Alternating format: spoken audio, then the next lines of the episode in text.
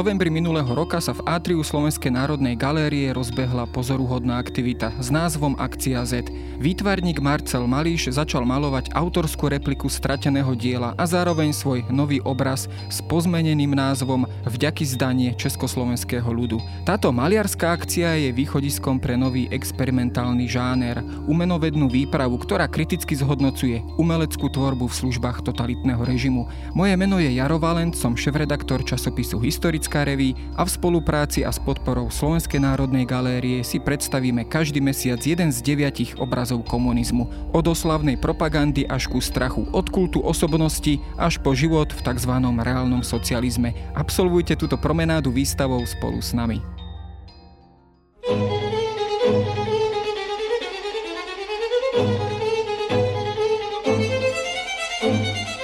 Chápem ako, nechápem prečo. Najhorší nepriateľ človeka je jeho nervový systém. To je krátky úryvok z kultového románu 1984 od Georgea Orwella. Hoci nás tieto slová prenášajú do imaginárneho románového sveta, v ktorom na všetko a na všetkých dohliada pozorné oko veľkého brata, v istom zmysle nejde len o fantáziu, ale o pozoruhodnú reflexiu prítomnosti či dokonca až prorockú predpoveď. Keď v roku 1949 tento britský spisovateľ spisovateľ dokončil toto svoje vary najznámejšie literárne dielo, Európa už dobre poznala dva totalitné režimy, pričom jeden z nich prežil aj zničujúcu druhú svetovú vojnu. Komunizmus so všetkými svojimi politickými procesmi, čistkami a veľkým terorom mohol bez zveličenia poslúžiť ako románový predobraz, ktorého leitmotívom je strach – bez pochopenia tejto ľudskej emócie je len s ťažkosťami možné vysvetliť udalosti, ktoré sa odohrávali aj v Československu po komunistickom prevrate vo februári 1948.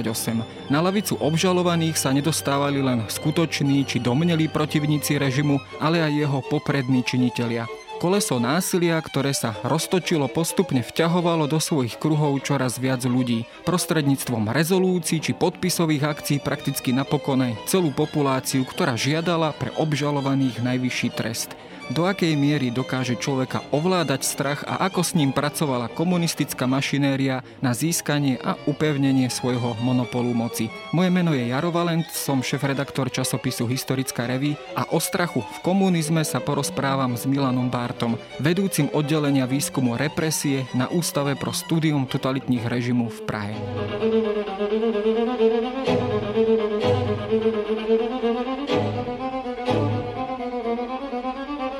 Strach je mimoriadne silná ľudská emócia a je to zároveň emócia, s ktorou sa dá zrejme veľmi dobre pracovať a pracoval s ňou zrejme teda aj veľmi efektívne komunistický režim. Keď sa ale pozrieme ešte len do obdobia nastolovania komunistického režimu v Československu, bol práve strach, motív strachu práve tým nástrojom, ktorý komunisti vlastne používali v tých kľúčových e, rokoch a mesiacoch 1947 až 1948 pri svojom preberaní moci? Bol to spôsob, ako tlačiť na svojich politických protivníkov? Tak byl to jeden ze způsobů, jak na ty politické protivníky tlačit a usilovat o získání moci ve státě. V té době eh, komunistická strana uplatňovala politiku, eh, osvědčenou politiku eh, cukru a byče. Na jedné straně byly sliby, určené především tedy voličům, respektive dělníkům, zemědělcům, prostě té nejpočetnější, nějaké nižší a střední třídě, o tom, že u nás nebude kolektivizace násilná, že oni vlastně se snaží o blaho lidu a o vládu lidu, o demokracii lidovou.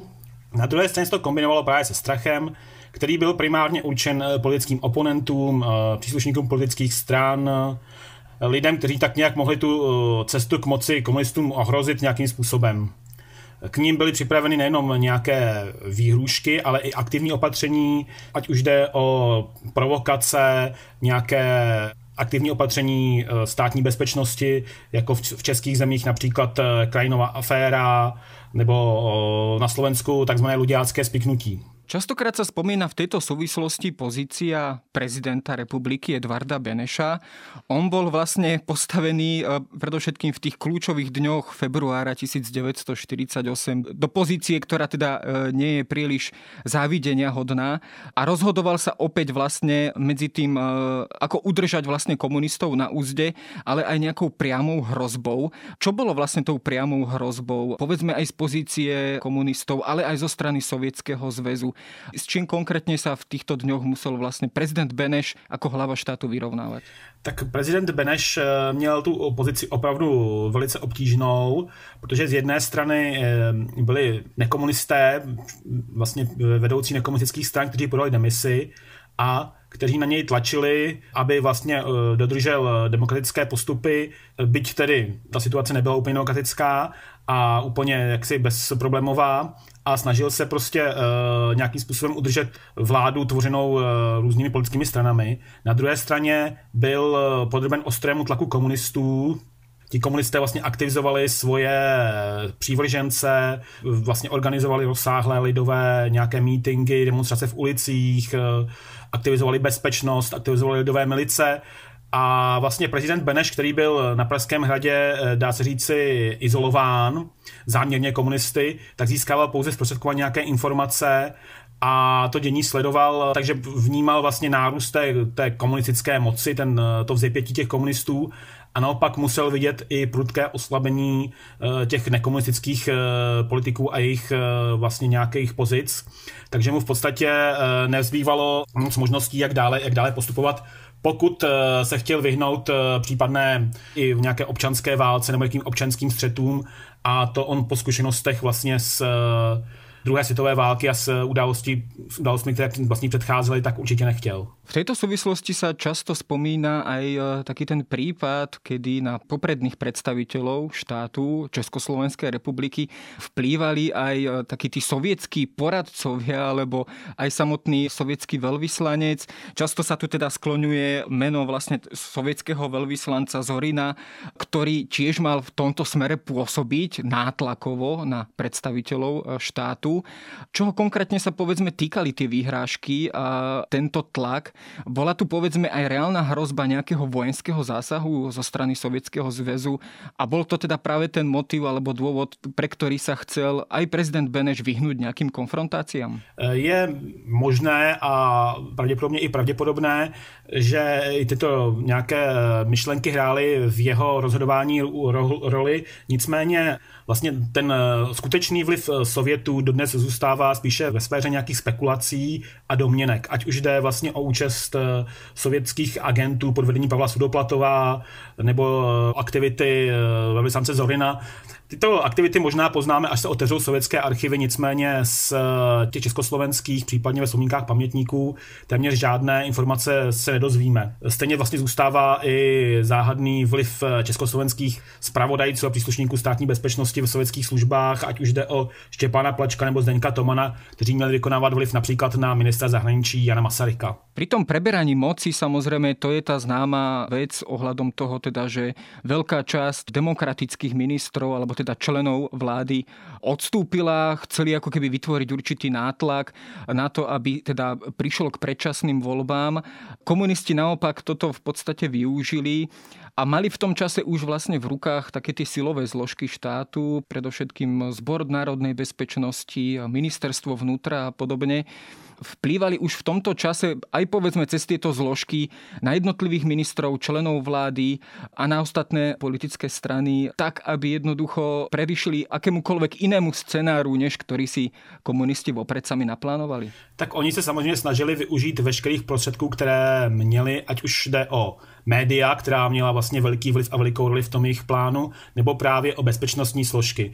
Na druhou stranu je nutné uznat, že oni v rukou měli vedení ministerstva vnitra, nicméně naprostá většina řadových příslušníků a dokonce i těch velitelů na střední úrovni v té době ještě nějak ke komunistické ideologii neměla vztah a zůstávala značně indiferentní tato složení a oni jim vlastně zcela nedůvěřovali. Oni využívali pouze část, byť tedy tu nejpřipravenější a tu, kterou dlouho cvičili, to znamená nějaké státobezpečnostní složky, případně pohraniční útvary, které právě měly nejvyšší pohotovost v těch únorových dnech a které byly povolány do Prahy a které právě vykonávaly tu v úzovkách černou práci. O tom, že té bezpečnosti zase až tolik nedůvěřovali, svědčí právě i vytváření těch lidových milicí, které se měly stát jejich údernou pěstí a vlastně prostředkem nátlaku na eh, veřejnost i na politiky a vlastně kterým bylo důvěřováno daleko více než tomu bezpečnostnímu aparátu jako celku.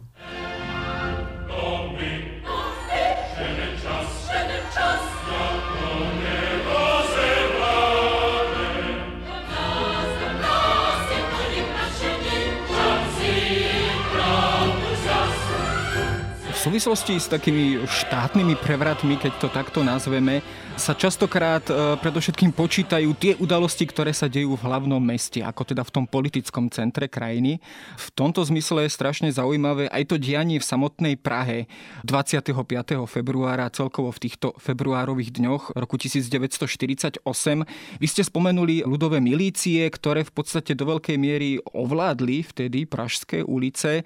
Bol toto opäť prostriedok nátlaku, to znamená, že vytlačiť z pražských ulic akýkoľvek iný prejav, povedzme, lojality, prejav občianskej lojality k republike, demokratické republike.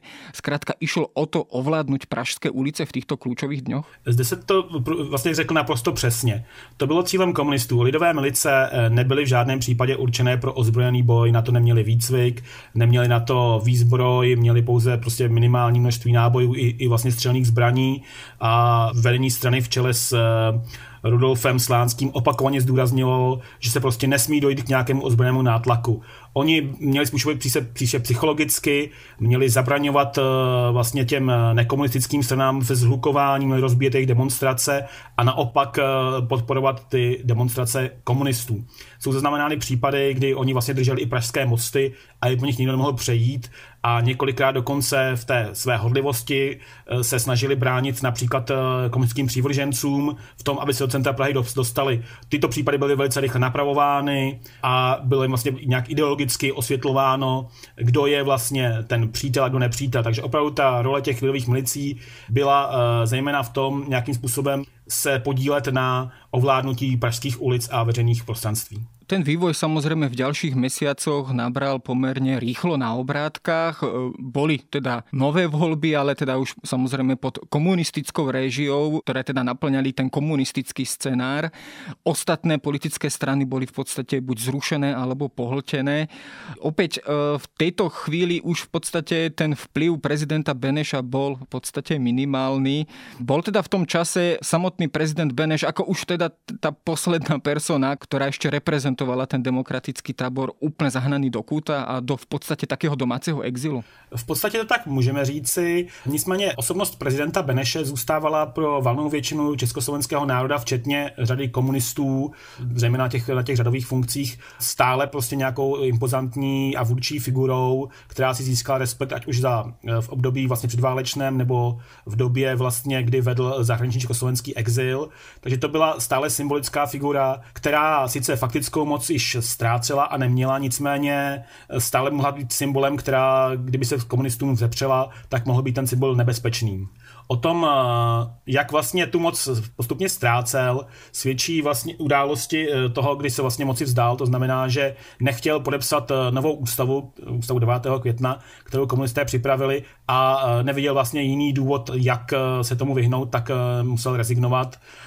Nic jiného nezbylo v podstatě. Takže ta jeho moc byla postupně opravdu oklešťována a samozřejmě poté byl nahrazen jednohlasně Klementem Gottwaldem. Keď sa pozrieme na samotné voľby z roku 1948, teda už po tomto komunistickom prevrate, je tam taký zvláštny fenomén, tzv. fenomén bielých volebných lístkov, keďže bola vlastne vytvorená ako keby jednotná kandidátka Národného frontu, ktorú ale v podstate kompletne ovládli komunisti, tak ľudia vlastne mohli nejaký svoj nesúhlas prejaviť jedine vlastne hodením takéhoto bieleho volebného lístka. Bol to v podstate istým spôsobom aj nátlakový prostriedok prostriedok na tých ľudí. Chcelo to zrejme veľkú občianskú odvahu, aby človek takto vhodil aj teda pred svetkami takýto biely volebný lístok. Zabralo to na ľudí, bol to ten spôsob vlastne nátlaku na, na širokú populáciu, že len naozaj málo kto sa odvážil k takémuto kroku? Určitě eh, vlastně volby v květnu 48 se měly stát eh, formálním potvrzením převzetí moci komunisty a de facto eh, se tím staly nicméně právě proto, že vlastně jedinou možností, kterou voliči měli, tak bylo vhodit buď to jednotnou kandidátku Národní fronty, nebo případně tedy ten bílý lístek. Nicméně i zde se projevila ta kombinace cukru a byče, kdy na jedné straně bylo apelováno na voliče, ať prostě projeví vlasteneckou, vlastenecké cítění a že jejich vlasteneckou povinností je volit jednotnou kandidátku Národní fronty, případně hlasovat před plentou, to znamená tak, aby každý viděl, co vlastně vhazují do té volební urny. Dokonce se dělali agitační eh, vlastně kampaně za to, aby jak ty obce volí, kolik procent bude volit tu jednotnou kandidátku. Na druhé straně zhruba 10% lidí přesto vlastně tomu odolalo a vhodilo do uren uh, nějak ten bílý lístek. Další zhruba 3% nějakým způsobem uh, hodil lístky z, buď to znehodnocené, případně prázdné obálky, takže opravdu poměrově nějaká menší část národa tak uh, v té situaci dala najevo vlastně to, že s tím komickým režimem nějakým způsobem nesouhlasí. Musíme také přihled k tomu ovšem, že v té době 25. únor, respektive únorové události, nebyly vnímány tak uh, striktně jako zlomová, udá, zlomová událost uh, československých dějin, jako to vnímáme dnes s odstupem desítek let. Tenkrát prostě pro mnoho obyčejných lidí to znamenalo pouze potvrzení nějakého vývoje, a na té jednotné kandidáce, byť tedy eh, komunistická strana, komunističní kandidáti měli většinu, tak tam stále ještě byli i příslušníci těch dalších stran. To postupné vystřízlivění přicházelo až později s politickými procesy a vlastně eh, definitivně skončilo v roce 68 v pádem vojsk Varšavské smlouvy. V těch dalších uh, mesiacoch, samozřejmě já jsem to naznačil, docházelo k tomu, teda, že vlastně celá politická scéna okrem komunistickej strany de facto zmizla z Československa. Dialo sa to takým tým pohlcovaním, povedzme, programovo blízkych strán ako sociálnych demokratov alebo jednoducho likvidáciou týchto strán. To isté sa dialo povedzme aj v tej občianskej spoločnosti, to znamená všetky spolky, kultúrne, športové a tak ďalej boli istým spôsobom centralizované. Opäť bol to proces, kedy sa prejavovala aj občianská statočnosť niektorých ľudí, to znamená ľudí, ktorí s týmto vývojom nesúhlasili. A bol to teda aj opäť spôsob zastrašovania, nátlaku na ľudí, ktorí jednoducho, pokiaľ nesúhlasili s týmto vývojom, tak boli na očiach vlastne aj funkcionárom, ale teda aj pred zvyškom ostatných spoluobčanov. Ano, ta centralizace vlastně byla do značné míry podniknutá právě proto, aby se nad těmi organizacemi a institucemi získal eh, dohled a možnost kontroly z eh, centra, to znamená z Prahy, protože ten komunismus vlastně byl takový přísně centralistický, založený na centralistickém systému. A samozřejmě ti, kdož eh, nějakým způsobem se tomu protivili, kdo se stavili proti, tak byli buď to odsunováni, případně persekuováni. Řada z nich, ať už jde například o nějaký třeba o junáka nebo nějaké sportovní organizace, tak byla vylučována nebo sama vystoupila z nich, pokud se nechtěla zúčastnit eh, dění v těch eh, nějakých eh, sloučených centrálně řízených institucích. A pokud se týkalo politiků, tak především tedy na Slovensku, kteří se nechtěli podřídit nějakým způsobem té centrální vládě nebo chtěli alespoň částečnou autonomii Slovenska, tak ti vlastně nakonec byli asi mm, nějakým způsobem zlikvidováni nejpřísněji, potrestáni nejpřísněji vlastně a odsouzeni v rámci toho slovenského buržoazního nacionalismu nacionalismo.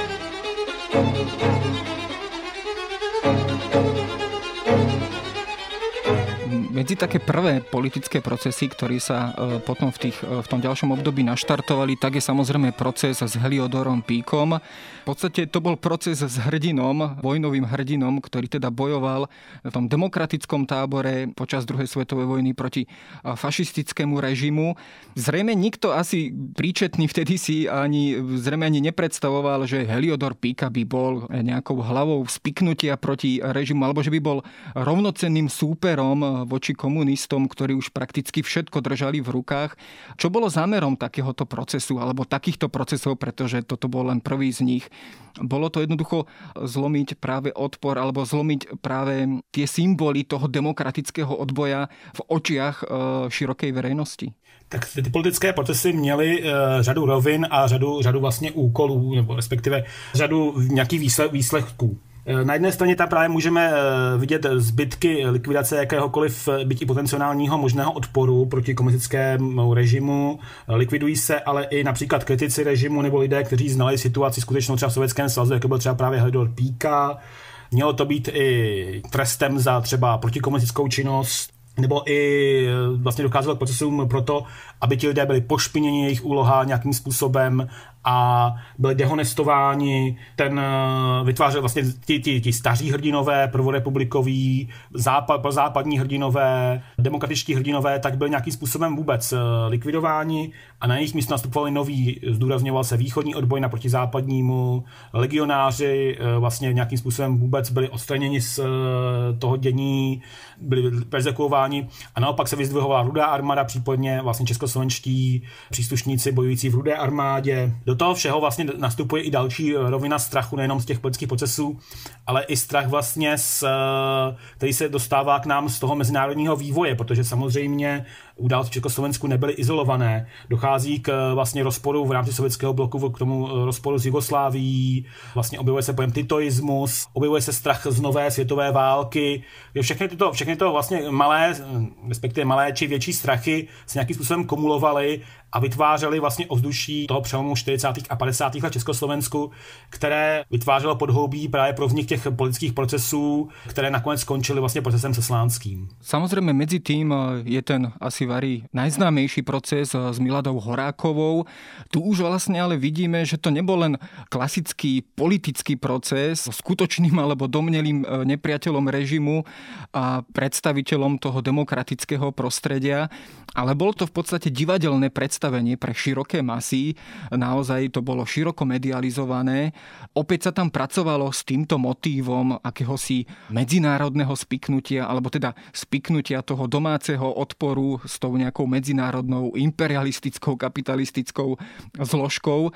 Bol toto spôsob, ako vlastne vtiahnuť do toho vybavovania si účtov aj širokú verejnosť, tak aby bol dostatočne na ňu vyvíjaný nátlak a bol to opäť teda prostriedok na totálnu centralizáciu spoločnosti. Ano, ano, vlastně proces s Mladou Horákovou byl připraven za bedlivého přispění a za bedlivé kontroly sovětských úzovkách odborníků, sovětských poradců, kteří do Československa přišli a samozřejmě se přitom uplatnily ty sovětské metody, takže proces byl opravdu připraven eh, formou nějakého divadelního představení, byl pečlivě vybrán vlastně nějaký ten hlavní motiv, byli připraveni herci, to znamená obžalovaní především tedy, ale i prokurátoři, soudci, vlastně režiséra můžeme najít eh, nejvyšší složky komunistické strany, které vlastně rozhodovaly vlastně průběhu procesu i o výši rozsudku, a samozřejmě zapomněl se ani na kompars, kterým bylo pečlivě vybrané publikum. A tím se ne, nejenom tedy publikum uh, přímo v sále, ale tím uh, největším publikem mělo být vlastně všichni českoslovenští občané, kteří měli být uh, zapojeni do toho procesu taktéž prostřednictvím médií a jejichž ústy měl zaznít hlas lidového hněvu, jsem citoval dobový, dobový vlastně dobovou frázi, který měl odsoudit Horákovou a spol, a který měl jaksi nějakým způsobem ukázat, že široká veřejnost podporuje komunistický režim a, a vlastně naopak odsuzuje veškeré lidi, kteří se proti ní staví. Samozrejme, toto sprevádzali také pozoruhodné akcie, nejaké také spisovanie rezolúcií, požiadavky za najvyšší trest pre Miladu Horákovú a spol. Keď si to ale predstavíme v tej konkrétnej praxi, povedzme na jednotlivých pracoviskách, ako to vyzeralo? Vlastne boli to nejaké agitky, ktoré vlastne nútili ľudí aj proti svojej vôli podpisovať veci, za ktoré sa možno neskôr hambili. Boli to teda vyslovene nátlakové metódy na radové československé obyvateľstvo? Tak i vlastně o tomto rozhodovalo nejvyšší stranické vedení, které pečlivě naplánovalo právě i propagační kampaň, která měla ten proces nějakým způsobem doprovázet. Ta kampaň eh, probíhala zhruba po nějakých eh, dvou liniích. Jednou byly řízené instrukce, které šly, tajné instrukce, které šly do regionů, kde měli místní funkcionáři KSČ kontrolovat situaci, měli podávat pravidelná hlášení o tom, jakým způsobem vlastně společnost reaguje na ten proces, co vlastně s nami podnikají, jakým způsobem připravují oni sami rezoluce, nechávají je podepisovat. A na druhé straně mělo jít o kampaň spontánní, která samozřejmě byla také eh, aspoň tajně eh, a ty základy byly vyvolávány vlastně příslušníky KSČ nebo nějakými, nějakými vyslanými lidmi. To měly být spontánní rezoluce různých kolektivů, pracovních, různých podniků, ale i e, vlastně ty, ty rezoluce, ta propaganda mířila i do škol, takže i ze škol, ze základních škol, prostě šestileté děti posílali žádosti s podpisy, aby ti zráci republiky byli co nejpřísněji potrestáni. A samozřejmě vše bylo, jak jste říkal, vše bylo pečlivě sledováno, vše bylo pečlivě kontrolováno. Třeba v závodech e, ti nějaký kádrovací nebo kadrováci nebo staniční pracovníci obcházeli jednotlivce a v podstatě kontrolovali, kdo podepíše a kdo nepodepíše a samozřejmě v případě, v případě toho, že někdo nepodepsal, tak mu hrozil i, hrozil i postih potom nějaký existenční.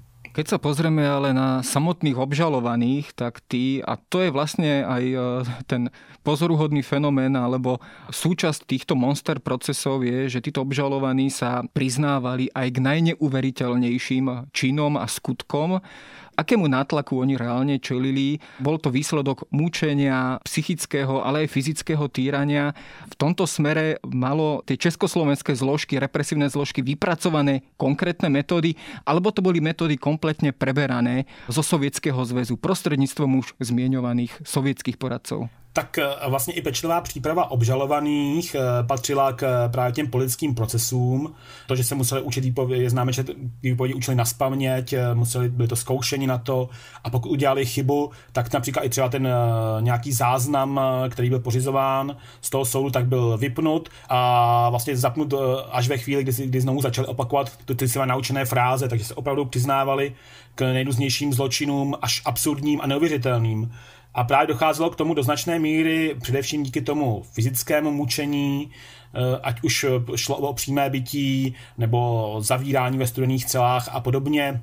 V 60. letech, když se začalo hovořit o nějaké rehabilitaci a o nějakých propouštění a o vyrovnávání se s tou situací, tak eh, ti vyšetřovatelé, případně i nejvyšší ti funkcionáři, se většinou obhajovali tím, že tak činili na nátlak těch sovětských, ne, nátlak a na radu těch sovětských poradců. To ovšem není pravda protože ti poradci k nám přicházejí v roce 49 a v roce 50, nicméně již předtím docházelo v řadě případů vedených právě vyšetřovanci z řad eh, komunistů, vyšetřovateli, pardon, z řad komunistů, eh, k velice brutálnímu týrání, k velice brutálnímu nátlaku na ty uvězněné, až eh, se vlastně to souvislosti se již vlastně před eh, rokem, před 1948 objevuje termín gestapismus, který vlastně jakoby označoval velice brutální metody vyšetřovatelů, které se blížily metodám nacistického gestapa.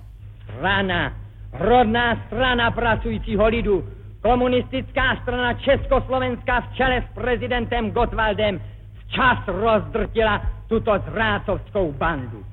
Do tejto chvíle, teda povedzme do toho procesu s Miladou Horákovou, sa zdalo teda, že režim sa v podstate chce iba vysporiadať so svojimi politickými protivníkmi, či už skutočnými alebo vyfabrikovanými, domnelými. Potom sa ale roztočilo ďalšie kolo procesov a ďalšie kolo násilia, kedy už vlastne tieto obvinenia dopadali aj na čelných predstaviteľov režimu. Dokázal si povedzme ešte toto niekto z tých predstaviteľov režimu, či už to bol Slánsky, ale aj mnohí ďalší, predstaviť, že sa niečo stane podobné ako povedzme v Sovietskom zväze v 30. rokoch, alebo teda počas tzv. veľkého teroru v rokoch 36 až 37. Teda, že sa zopakuje ten so, e, sovietský scenár aj v Československu. Pripúšťali si toto súdruhovia ešte, povedzme, ešte krátko pred naštartovaním aj týchto monster procesov? Tak my si musíme uvědomit, že ten strach, e, o kterém se tu dneska bavíme, e, nebyl pouze přítomen mezi občany státu, ale ten strach velice dobře fungoval i vlastně v tom nejvyšším stranickém vedení. Oni měli strach, jak ať už eh, z nějaké opozice, z možného převratu, z možného prostě nějakého protikomunistického vystoupení.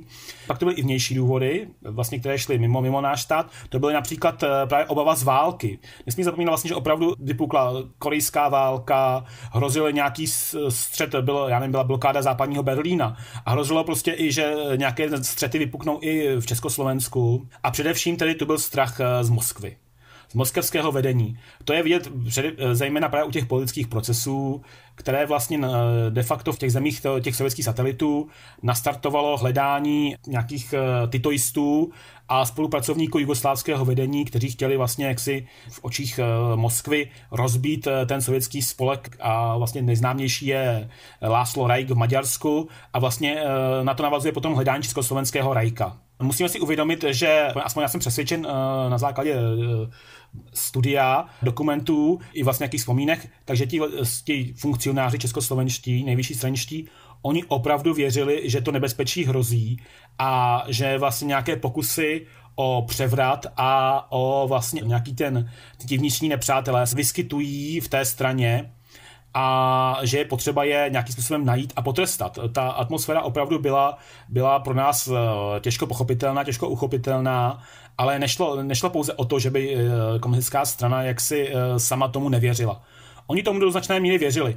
Pro Gotwalda například nastal problém zřejmě eh, až u Slánského, když byl Slánský odhalen jako, jako vlastně československý rajk a hlava spiknutí. On dlouho tomu nechtěl věřit a dlouho nechtěl dovolit vyšetřování hm, Slánského státní bezpečností, až vlastně svolil k tomu na pokyn Moskvy, v podstatě na nátlak Moskvy. To byl asi zlomový okamžik pro Gottwalda a v té době zřejmě se uh, definitivně zlomil a vlastně podřídil se Moskvě se vším všudy. No, v tejto súvislosti sa často spomína, že možno, že aj samotný Gottwald mal strach, aby neskončil možno pred, pred súdom on sám. Dá sa povedať, lebo Rudolf Slánsky bola naozaj, dá sa povedať, vysoká šarža, vysoká komunistická šarža. Bol to generálny tajomník, bol to v podstate druhý najdôležitejší muž po Gottwaldovi. Aj vzhľadom na toto bolo v podstate možné asi čakať, že takýto postih môže dopadnúť na kohokoľvek z komunistickej strany. Pôsobilo to vlastne aj na špičkových predstaviteľov komunistickej strany v tom zmysle, že medzi sebou začali, tak povediať, skúť pikle sami seba udávať, teda svojich stranických kolegov. Vyvolalo to túto špíralu podozrení a strachu a aj následného udávania? tak eh, komunistická strana především nikdy nepředstavovala nějaký homogenní celek, který by prostě držel při sobě.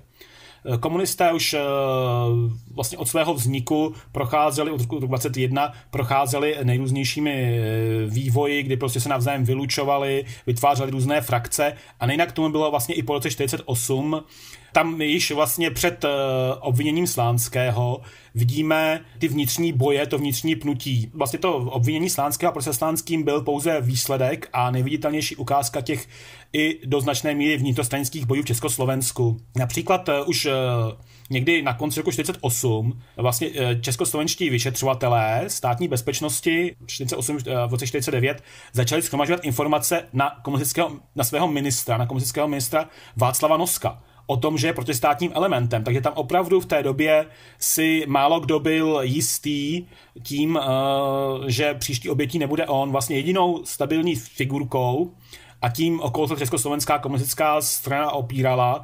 Tím, kdo by vlastně zůstával tím symbolem, byl Klement Gottwald, a e, vlastně protest se Slánským, následně doprovázený Gottwaldovou smrtí, velice otřásl tou členskou základnou a velice nalomil důvěru těch e, řadových členů vlastně v to komunistické vedení a ta důvěra se potom velice těžko nějak potom obnovovala a dávala dohromady. Já jsem spomenul samozřejmě ten příklad, e, sovětský příklad velkého teroru z 30. rokov. Tam se častokrát uplatňovala prax, že po těch všetkých mučeniach, po tom veľkom nátlaku, aby už teda títo obvinení mali pokoj a zbavili sa vlastne takéhoto natlaku a mučenia, tak im dávali vlastne podpisovať alebo dávali im vlastne na uvedenie akýsi zoznam, teda aby okrem seba napísali aj nejakých svojich možných spoluspiklencov a spolupracovníkov. Bola toto prax, ktorá sa uplatňovala a povedzme aj v tých 50. rokoch v Československu, aj povedzme aj na tých najvyšších miestach, teda medzi funkcionármi komunistickej strany? Ano, tuto si přinesli sovětští poradci sebou a u nás byla velice využívána. E, vlastně to, že e, zatčení lidé měli při během těch prvních výslechů e, jmenovat své spolupracovníky a jmenovat, případně vypsat lidi, se kterými se dostali do styku, to byla praxe, která se vlastně formulovala již před těmi politickými procesy s komunisty a která byla patřila k základním vlastně metodám vyšetřování zatkneme jednoho a on už nám prozadí další, když to řeknu jednoduše. Takže to byla taková jedna z věcí, která fungovala. Eh, vedle toho brutálního mučení, kterému byli ti eh, lidé pod eh, nějakým způsobem nuceni čelit a byli do ní zapojeni, tak existovaly i další metody, a jednou tou, kterou přinesli vlastně ti sovětští poradci, bylo, byl vlastně tlak na jejich čest, na jejich stranickou příslušnost. A zajímavé, že to opravdu fungovalo. Například Marie Švermová později vzpomínala, což byla taková vysoká stranická funkcionářka zatčená vlastně ještě před Slánským a odsouzená k vysokému testu odní svobody, tak ona později vzpomínala, že vlastně na ní to zkoušeli vyšetřovatelé, že apelovali na to, říkali, strana po tobě potřebuje, aby si se přiznala, když to dělala celý život straně sloužila, tak proč ne? A ona vlastně se nad tím zamýšlela a říkala, ale já jsem jako opravdu věřila, že se prostě přiznat musím, že ta strana to ode mě vyžaduje a potřebuje a já se prostě k těm uh, byť nesmyslným obviněním přiznat musím a podobně bylo postupováno vlastně téměř u všech těch začených a vyšetřovaných komunistů. Ja som v úvode spomenul teda taký ten výrok alebo tú pasáž z románu od Georgea Orwella 1984, že chápem ako, ale nechápem prečo. Bolo toto aj vlastne to psychické rozpoloženie mnohých týchto funkcionárov, že možno chápali, ako sa to celé udialo, to znamená, chápali ten proces perzekúcií a represí, ale nechápali, prečo sa ocitli v takej situácii, pokladali to jednoducho za určitý omyl a jednoducho to presvedčenie, stranické osobné presvedčenie, vernosť povedzme tej komunistickej ideológii aj v takejto ťažkej, mučivej e, chvíli pre nich e, stále prevažovalo? Pokud e, můžeme nějakým způsobem usuzovat třeba ze vzpomínek lidí, kteří, tomuto, kteří to prošli, tak vlastně dost často první stádium bylo prostě jde o omyl. To není možné. A ti lidé se postupně vlastně s těmi výslechy dozvídali, z čeho byli obvinováni, protože oni to většinou samozřejmě netušili. A v té chvíli eh, začali přemýšlet, udělal jsem to, neudělal. V první chvíli to samozřejmě zamítali, nicméně, eh, jak eh, většina z nich zůstávala při, vyšetřovací vazbě měsíce, případně i roky, a jak ten čas plynul a vyšetřování pokračovalo, tak řada z nich se vlastně jako opravdu dosávala situace, kdy už si nebyla jistá sama sebou. Že opravdu ten nátlak eh, fyzický kombinovaný s tím eh, tlakem na stanickou povinnost a s psychickým nátlakem dokázal ty lidi opravdu změnit jejich psychiku, zavření v malé místnosti, prostě denní výslechy, nemožnost spaní, že opravdu oni již potom sami nevěděli, co je pravda a nebyli schopni rozeznat vlastně realitu od nějaké fikce a řada z nich třeba podepsala v té době i ta nesmyslná tvrzení, která později, když eh, třeba si to uvědomili, tak odvolávali a říkali, ale to prostě jako není pravda. Opravdu situace byla taková, že to si nedokážeme asi představit a říká se, že lidé, kteří prošli nacistickými věznicemi a komunistickými, tak řada z nich tvrdila, že ty komunistické věznice byly daleko horší než ty nacistické.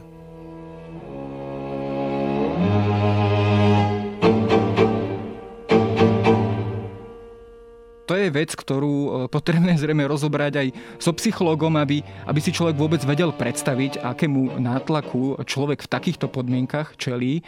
Keď sa ale dostaneme k samotnému režimu, komunistickému režimu, ktorý rozbehol všetky tieto kolesa alebo všetky tieto kola perzekúcií, Opäť je to správanie, ktoré vlastne prejavuje určité prvky paranoji a určitého stihomanu, Čoho konkrétne sa teda tento komunistický režim vlastne v týchto 50. rokoch obával, keď už predsa mal v rukách e, všetku moc, všetky represívne politické e, zložky a v podstate aj celý spoločenský život, od čoho sa odvíjala táto prvoradá komunistická paranoja v 50. rokoch? Komunistická paranoja, už jsme o tom trošku mluvili, e, se odvíjela od toho, že oni vlastně si, přestože měli v rukou ten rozsáhlý aparát, který sledoval, ten bezpečnostní aparát, který sledoval občany, tak možná i právě proto, že ten aparát byl tak rozsáhlý a věnoval tak důkladnou pozornost sledování té situace, tak si obávali nějakých možných nepokojů. Tam vidíme ve zprávách státní bezpečnosti, ta prostě dostala politické, když to řeknu jednoduše opětovně, dostala politické zadání najít nepřítele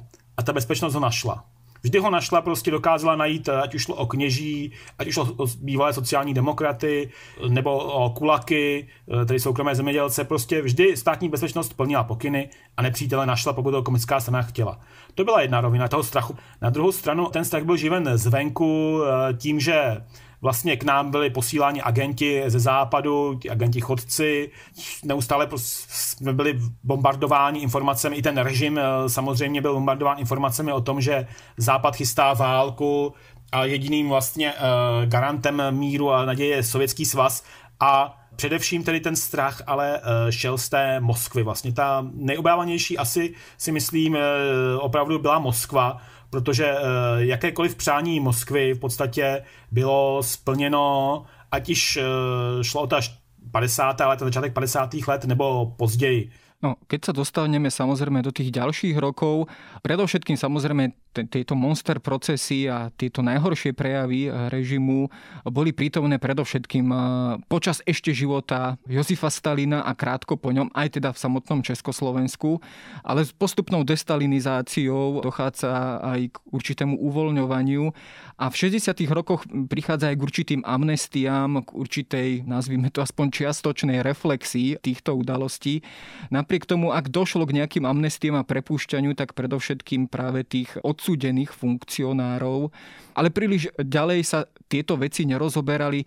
Bolo to naozaj tak, že v podstate nastúpila určitá amnézia, teda neschopnosť si akokoľvek zreflektovať tieto udalosti z 50. rokov. Ano, protože československé vedení nedokázalo nějakým způsobem reagovat na dění, které vycházelo z Sovětského svazu po smrti eh, Gottwalda na určité uvolnění. Československé vedení stranické eh, fakticky eh, nevědělo, co má dělat. Zatímco například v Polsku nebo Maďarsku velice rychle zachytili tento proces, začaly ty revize politických procesů velice rychle, tak československé vedení stále čekalo, tápalo a vlastně když už k něčemu přistoupilo, tak to bylo velice polovičaté, omezené, podobně jako vlastně byly i ty amnestie.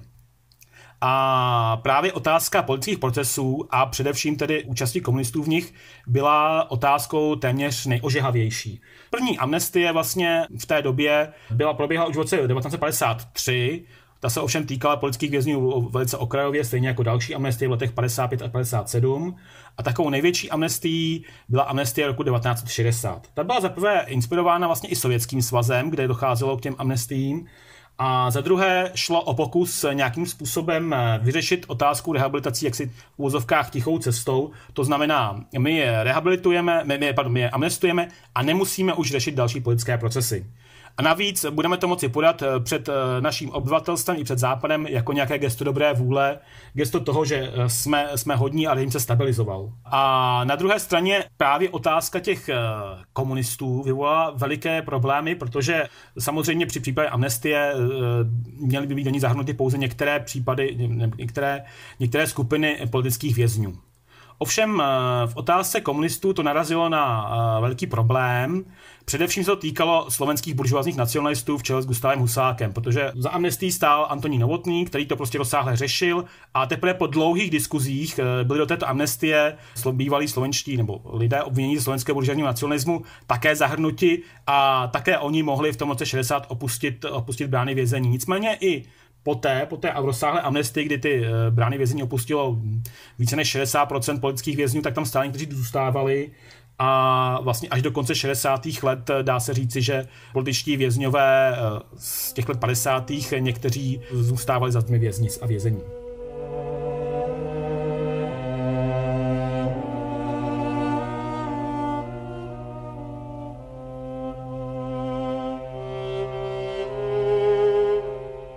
Strach a obava z persekúcií bola prítomná medzi ľuďmi aj v ďalších rokoch existencie komunistického režimu v Československu. 50. roky však boli obdobím, keď strach dosahoval najväčšie rozmery. Práve toto obdobie sme si priblížili s historikom Milanom Bártom. Scény zo súdnych pojednávaní, kedy sa obvinení priznávali k najfantastickejším zločinom, ktoré ani nemohli spáchať, však dodnes fascinujú a vyvolávajú veľký otáznik. Otáznik nad tým, čo dokáže strach urobiť s osobnosťou človeka a ako ju dokáže zmeniť. Práve o tejto stránke vary najmocnejšej ľudskej emócie sa krátko porozprávam so psychologičkou Kristinou Buškovou z Ústavu pro studium totalitních režimů v Prahe.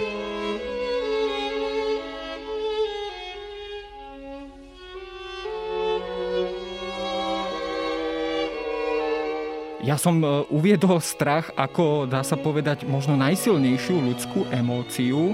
Je to naozaj tak? Je strach, e, je obava, prípadne možno, ktorá prerastie až do nejakej formy paranoje, naozaj taká emócia, ktorú by sme mohli zaradiť medzi tie najsilnejšie ľudské emócie? Ano, určitě mohli. E, strach jako emoce je sama klasifikovaná jako primární emoce. Je to emoce, která se nám spouští jako automatická reakce na ohrožení.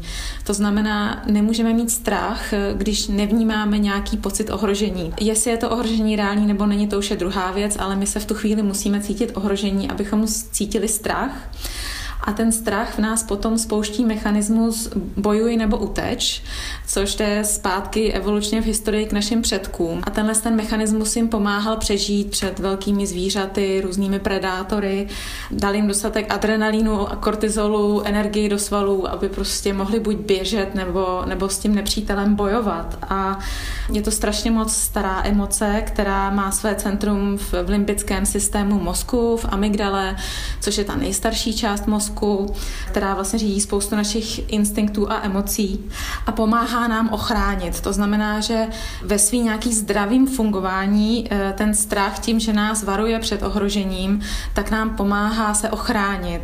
Je adaptační. Keď sa pozrieme na tie jednotlivé prípady, ktoré som aj s pánom Bartom rozoberal, vlastne tie prípady monster procesov z 50. rokov, tak tam naozaj dochádzalo k situáciám, kedy sa tí ľudia priznávali naozaj k fantastickým veciam, zločinom zločinom, ktoré reálne nemohli spáchať. Dnes je to samozrejme dobre zdokumentované, boli pod obrovským tlakom, boli mučení, týraní psychicky aj fyzicky. Ako sa toto prejavuje v súvislosti so strachom? Je strach v podstate emócia, ktorá má určité pochody a ktorá má určité, dá sa povedať, prechody alebo štádia, ktoré potom aj menia ľudské správanie? Já si myslím, že kdybychom to jako vyhodnocovali jenom skrz strach, eh, tak bychom to příliš zjednodušili. Samozřejmě, že je něco jiného mít obavu z toho, že mě přijde pokuta, já se vyděsím, ale zaplatím jí a moje nějaký pocit ohrožení se hned sklidní, než když je na mě 9 měsíců, třeba jako v případě doktorky Horákový, vyvíjen nátlak, jsem deprivovaná od spánku, různým způsobem mučená, tak eh, tam samozřejmě ten strach je, ale není to jenom o strachu, ale je už to opravdu o, o, jako o přežití ve smyslu, že třeba když tři dny nespím, tak to už je jako na hraně toho, co, co lidský tělo zvládne. A já bych se možná eh, chtěla jako vyvarovat tomu, eh, že bych řekla, že ty lidi prostě podlehli čistě strachu. Já si myslím, že eh, mnozí z nich rezignovali, protože člověk jako se snaží vždycky o nějakou adaptační reakci.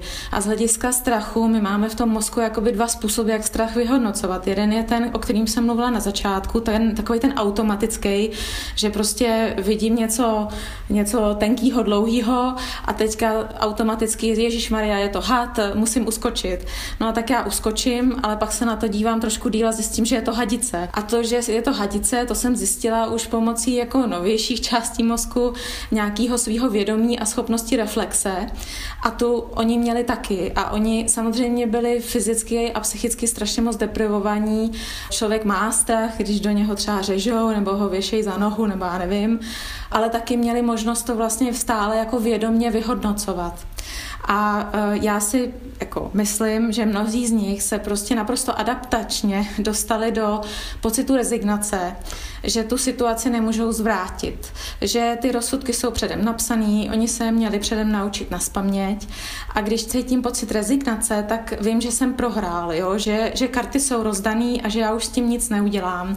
Ta ochranná reakce toho těla potom je, že já jako přestanu cítit, takže je možný, že oni v tu chvíli už byli takový jako, jak se říká anglicky nam, jako, jako když vás brní noha, pak ji necítíte. Prostě podobně necítili emoce v tu chvíli, aby tím nějak eh, jako prošli, aby už se jako vyvarovali dalšímu utrpení na tom lidském těle, který už by třeba nemuseli prostě fyzicky normálně vydržet. Jedna z takých reakcí, eh, najmä vlastně pri tých prípadoch, kedy boli súdení eh, komunistickí funkcionári, ako napríklad Slánsky a mnohí ďalší, jedna z takých častých reakcií, a uvádzal to aj pán Barta, bola, že v prvej chvíli títo ľudia nedokázali uveriť, že sa to naozaj deje.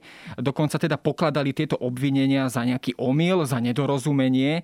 Je to opäť prirodzená ľudská reakcia, že v takýchto vypetých chvíľach jednoducho to ľudské vedomie nedokáže tu informáciu prijať a spracovať? Ano je, protože já si myslím, že tam bychom asi měli rozlišovat ty oběti eh, z řad komunistů, kde teda se hledal ten vnitřní nepřítel a ty, ty oběti, který byly teda ti třídní nepřátelé, ty, ti kapitalisté, protože u těch lidí jako Slánský, který, který tomu komunismu věřili, tak eh, my, když něčemu v životě věříme a strukturujeme svůj život podle toho, tak, tak je to něco, co dává našemu životu smysl.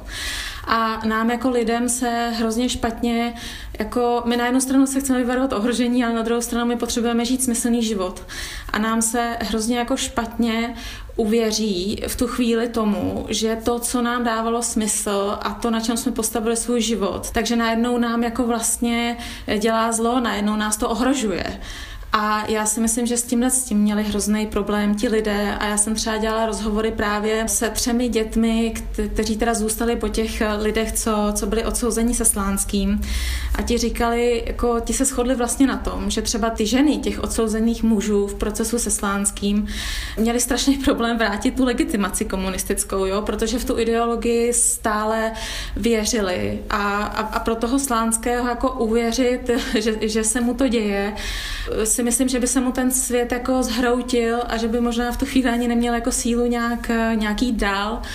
A já jsem poslouchala nějaký rozhovor s historikem z Ústavu pro soudobé dějiny, eh, jehož jméno jsem bohužel zapomněla, který říkal, že, říkal, že u toho Slánského měl pocit, že, že to byla až takový jako jako, jako náboženskost trošku, jo? Že, že věřil, že on je ten omyl, že, že je to chyb, jako, jako oběť, která je nutná pro to, aby ten komunismus uspěl.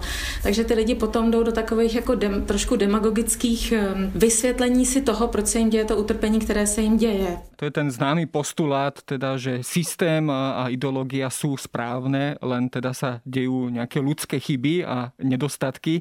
To samozrejme je motiv, ktorý sa aj pri týchto monster procesoch často opakoval, ale keď sa pozrieme na to z takej tej opačnej strany, to znamená e, zo strany toho samotného režimu a zo strany toho zločinu, pôsobí aj tu na, po tejto stránke strach. To znamená, možno by som to prirovnal k takej tej známej Shakespeareovskej dráme Macbeth, kedy vlastne táto hlavná postava po prvom zločine musí vykonať ďalší a ďalší zločin, pretože ho nejakým spôsobom prenasleduje paranoja a vidí vlastne nepriateľa na každom kroku.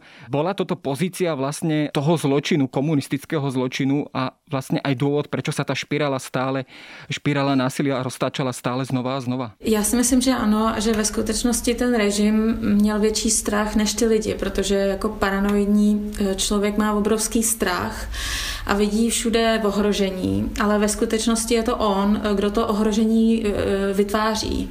A oni vytvářeli ohrožení tím, že furt vyráběli, doslova vyráběli toho třídního nepřítele a vlastně těm lidem potom dávali pocit toho, že je před tím nepřítelem ochrání, jo? Že, že prostě vyvolají v lidech strach a oni jim potom dají tu důvěru, aby je před tím ochránili. A v takových situacích bohužel zaprý paranoia je nebezpečná v tom, že je nakažlivá, to je opravdu jako eh, asi jediná psychická nemoc, která je nakažlivá a kterou se lidi můžou nakazit jeden od druhého, protože čím je ten pocit ohrožení se zvětšuje jako na té spirále a zvětšuje a zvětšuje a, a je, je jako, jako komplexnější, špatně čitelný, tak tím, tím více, více ty lidi bojí a vlastně to ohrožení už potom vidí na každém kroku.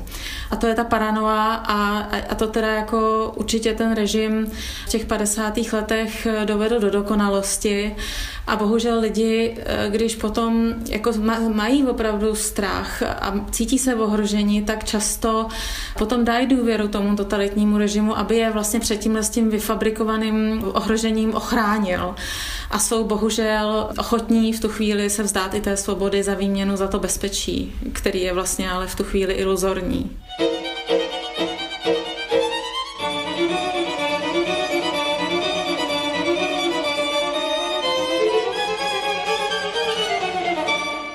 Samozrejme táto dráma strachu v podstate sa zopakovala možno ako okopírovaná z tej Shakespeareovskej drámy aj v Československu v 50. rokoch.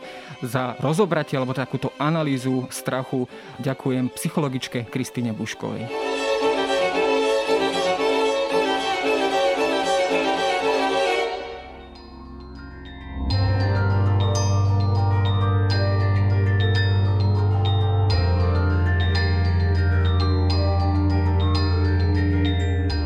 Dnes všetko. Počúvali ste Dejiny, týždenný podcast denníka SME a historickej reví. Podcast Dejiny vychádza každý týždeň v nedelu. Prihláste sa na jeho odoberanie vo svojej podcastovej mobilnej aplikácii na platformách Google Podcasty, Apple Podcasty alebo v službe Spotify.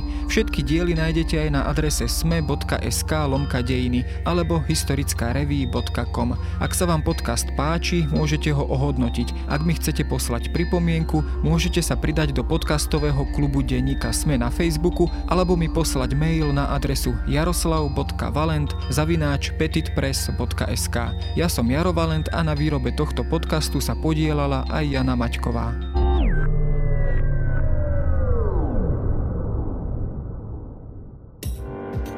Volám sa Zuzana Kovačič-Hanzelová a v denníku SME pre vás pripravujem rozhovory o politike a spoločnosti. Vychádzajú takmer každý deň a nájdete ich vo všetkých podcastových aplikáciách ako rozhovory ZKH. O politike, chudobe, spoločnosti aj kultúre vždy na aktuálne témy.